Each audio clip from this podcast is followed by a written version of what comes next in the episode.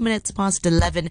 Welcome back to Brunch with me, Noreen Mayer, on this Monday morning. And I'm super excited to welcome back on the program Saadia Usmani. Saadia, it's good to see you. How are you? I'm very well, Noreen. Good morning to you. I hope you've had a good morning. Yes, yes. And I had a good weekend as well, spending time with the family and um, trying to, to not lose my patience with, with, the, with the three kiddies. Sometimes I think, what have I done? Oh, I know.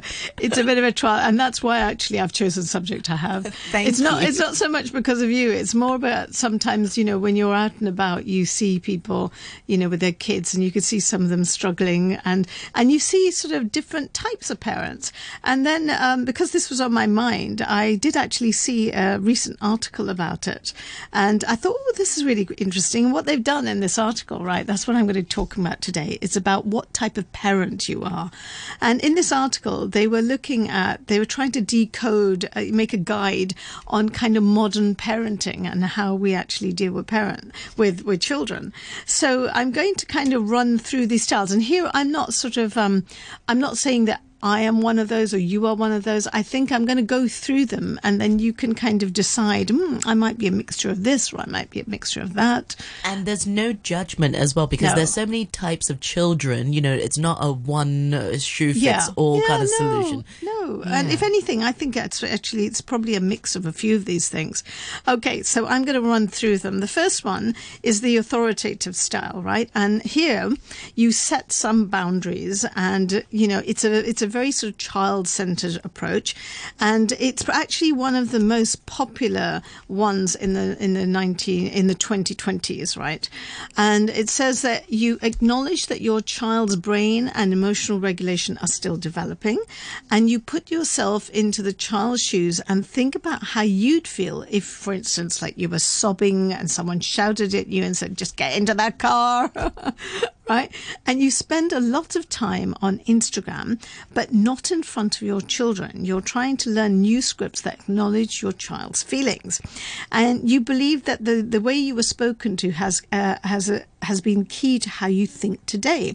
And you want to stop repeating the same patterns. And you believe it's okay to set boundaries and for your child not to like them much, but that in time, with persistence and speaking to them on their level, progress will come.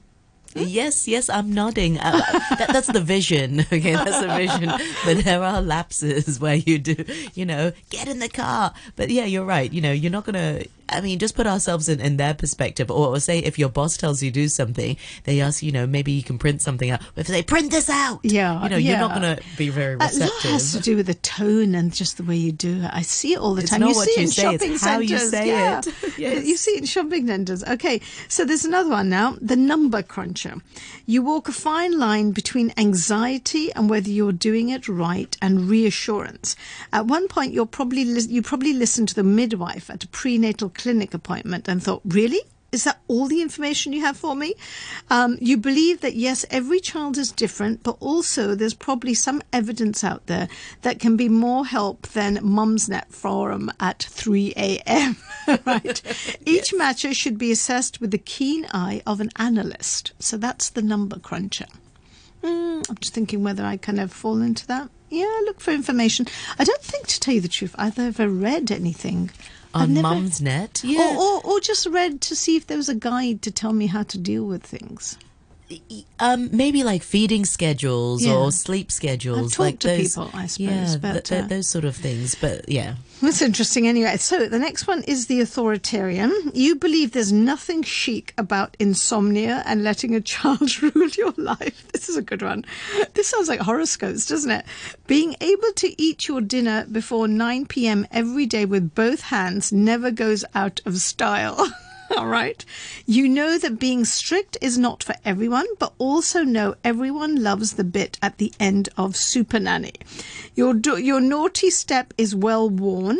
The fridge is adorned with progress charts, and your vacuum cleaner isn't jammed up with peas because your kids don't throw them off the table. Your kids say sorry and, like the French, eat everything. The stopwatch on your phone is regularly employed, and you also know that secretly most people have tried your way. And what style is that? The authoritarian. Oh, yeah, that sounds a bit heavy. Well, it? I was going to say, yep, that's uh, w- w- occasionally in the Kinghorn household. Yep, I use the stopwatch from time to time. We have a naughty corner.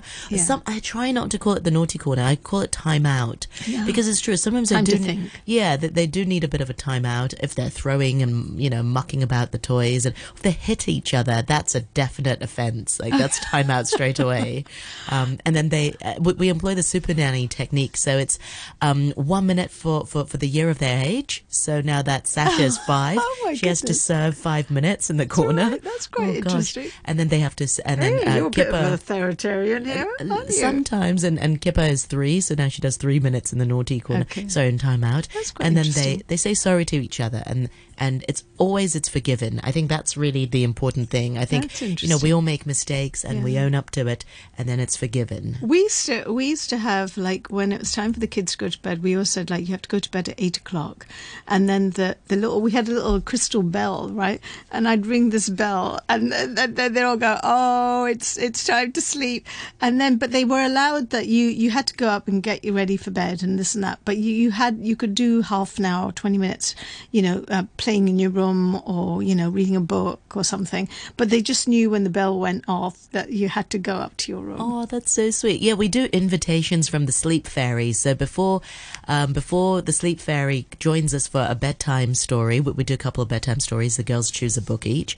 Um, but before that, they have to brush their teeth, get dressed, go to the washroom, um, and tidy up their room. They need to have that. I that routine, yeah. and it's just for them to wind down. I mean, we do it together, and then they can, then they can sit down with the book fairy. Okay. Um, gosh, I do sound strict, but instead of a stopwatch, we- we've now employed um, what do you call those oh, oh yeah, that's nice. because then they can see uh, Okay. how much time, Time is is left. out. Oh, exactly.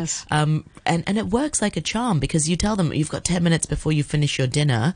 They have no concept of what it looks Yeah, like. So yeah. you've got it in front of them. They know that they've got to you know get their get. Hey, you could write a book there, you know, I Noreen. know. Okay, so we've got another one here. The Child First Cheerleader. You're a fan of attachment parenting, co sleeping, and longer breastfeeding, and shudder at the idea of a child being left to cry it out.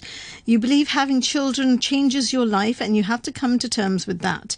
If you use childcare, you feel guilty about it, or do lots of research and use a childminder, nanny, or family member. You believe you should find the joy in parenting. Yes, even that toddler stage is fun. You know it's important to understand what's going on with your child at each stage and what they need from you, which can be found by using your instincts. It's not about allowing them to do whatever they want, it's about placing them at the center of decisions and trying to understand what they need, even if it contradicts what you might like.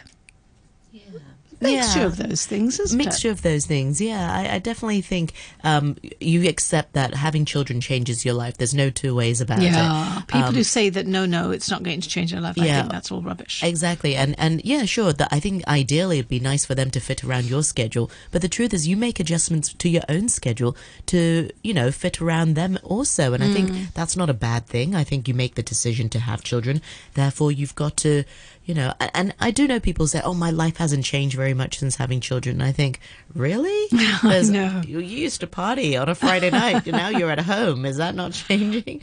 Um, but I, yeah, but I, I, I know what you mean. Sometimes um, I, I feel like, uh, speaking from personal experience, I feel like I don't want to give in to the children's demands, but it isn't about giving to their demands. They're too. I think it's about know. flexibility. I think you have to. There is a, there's a line you have to draw here, where both of you have to move to to allow for it. Okay. and if uh, they're so dependent on you, if they're like one and still like you feeding, can't. you How can't just. can you do that? Yeah. That's right. Okay, the next one is the freewheeler. You add new meaning to the expression "let them eat cake" by ways giving in and letting them eat. Well, whatever they want, right? In fact, there's not even any giving in because the boundaries aren't there to be conceded. Moods are completely indulged. Few demands are made. Your child is allowed to touch, jump off, and climb whatever they like. Minor injuries help them learn. There is a chance you actually follow methods that are regularly mistaken for permissive parenting, such as the free range kids approach, which claims you can raise kids with limited su- supervision and a reasonable acceptance of risk. I'm not sure I'm the freewheeler as such, to say the truth, but um, No, um, but having said that, I mean, if they're at a playground, I don't You- follow them yeah. around. You just sort of let there them. are times where you yeah. let them be what they. If they're having a birthday party and they can do whatever they like, that's fine. Exactly, and they can definitely have cake at somebody's birthday party. Okay. Yeah. All right. The taskmaster. Now, whether you're a tiger mum, your child is a little emperor, or you prefer the term concerted cultivation, you've certainly got a packed schedule as a hyper parent. You laugh in the face of family organizer calendars that just say swimming on Wednesday and gymnastics on Friday. Your child is being readied for success. And you can cite plenty of studies that show everything from name choice to bilingualism is a sure sign of finding it in later life. Expectations are unapologetically high. Woe betide anyone who gets you started on the idea of everyone getting a medal on Sports Day. Every moment of the day can help ensure that your child's future prosperity, from eating meals properly to being able to talk to adults, discipline is really needed. Um, it's inbuilt. Wow. That's pretty heavy. yeah, that is. That is very much the kind of tiger mum thing, isn't it? Yeah. Um, and I think, you know, the, I would say that perhaps certainly in this neck of the woods, there are many parents who are so focused on, you know, how everything is devoted to their their children in terms of you know how their day, the days obviously if they're working if they're not but I I, I know of one particular um, friend of mine who is has really devoted. She's, um, you know, she's got a degree, she's got PhD, she could do all sorts, but she's decided to concentrate very much on her children. And seriously, she devotes hundred percent of her time to her children. Wow. And her children are amazing. Are Um, whatever they have done, they are absolutely amazing. But it does take a huge amount of devotion to do that. And I think you know, if you have the kids who have been uh, have had that from the start, it might be okay. But you know, they're bright kids too. But they may be someone in there who may not be inclined as well. So that might be quite hard for a child, I think. Funny, over the weekend I was meeting up with friends as well for, for a birthday party, for a children's birthday party. And, and also she was saying how her mum was saying, you know, uh, yeah, parents can be pushing, but like Lang Lang, the the uh, the pianist Lang Lang didn't get there on his own. You know, he had pushy Yeah, parents. yeah. But but then my husband was saying, you know, but it could go the other way. You know, there are some children who, if you push them, they'll really excel. Yeah. But there's some children you just never know. I think you the probably have to understand the child. I think uh, you will understand your children from you know they're all born with totally different personalities right from go from go. Um, so I think you will understand the kind of background of your children once you get to know them a little bit more. But that's the thing with tiger parents; they Yeah. don't really try to understand yeah, the, yeah, the they don't give them that time for that. They want to. They, they have a vision of what they want their children to be, um, and they'll. and it can be quite damaging. I think it can be certainly quite damaging because you know children then at some point may rebel and just say, "No, I don't want to do this. I'm going to give this up. I'm not going to do this." and also, you know, I think I think. At, at what point do you do do you? I mean, is it enjoyable for the children as well? Yeah, yeah. I think I think they'll enjoy live. Mm. the success once they they get there. But what about the process? What about that relationship between the parents yeah, and the it's child? very it's a difficult thing, but you know you see a lot of it here. Uh, another one is the pared back parent. Um, you believe too many parents are obsessed with scheduling and setting their children on a path to attainable perfection. You believe love and bonding are the most important thing ahead of social engagements, clubs, or the demands of the modern world. You're spontaneous and know that even the most mundane household chore can be made into a family activity that brings everyone together, encouraging independence and the ability to cope with stress. Bath time can be playtime, bonding time, learning time, not three minutes to be endured. You feel our too much too soon culture is overwhelming and that instead we should consider what we want in a great home life to look at what we want a great home life to look like.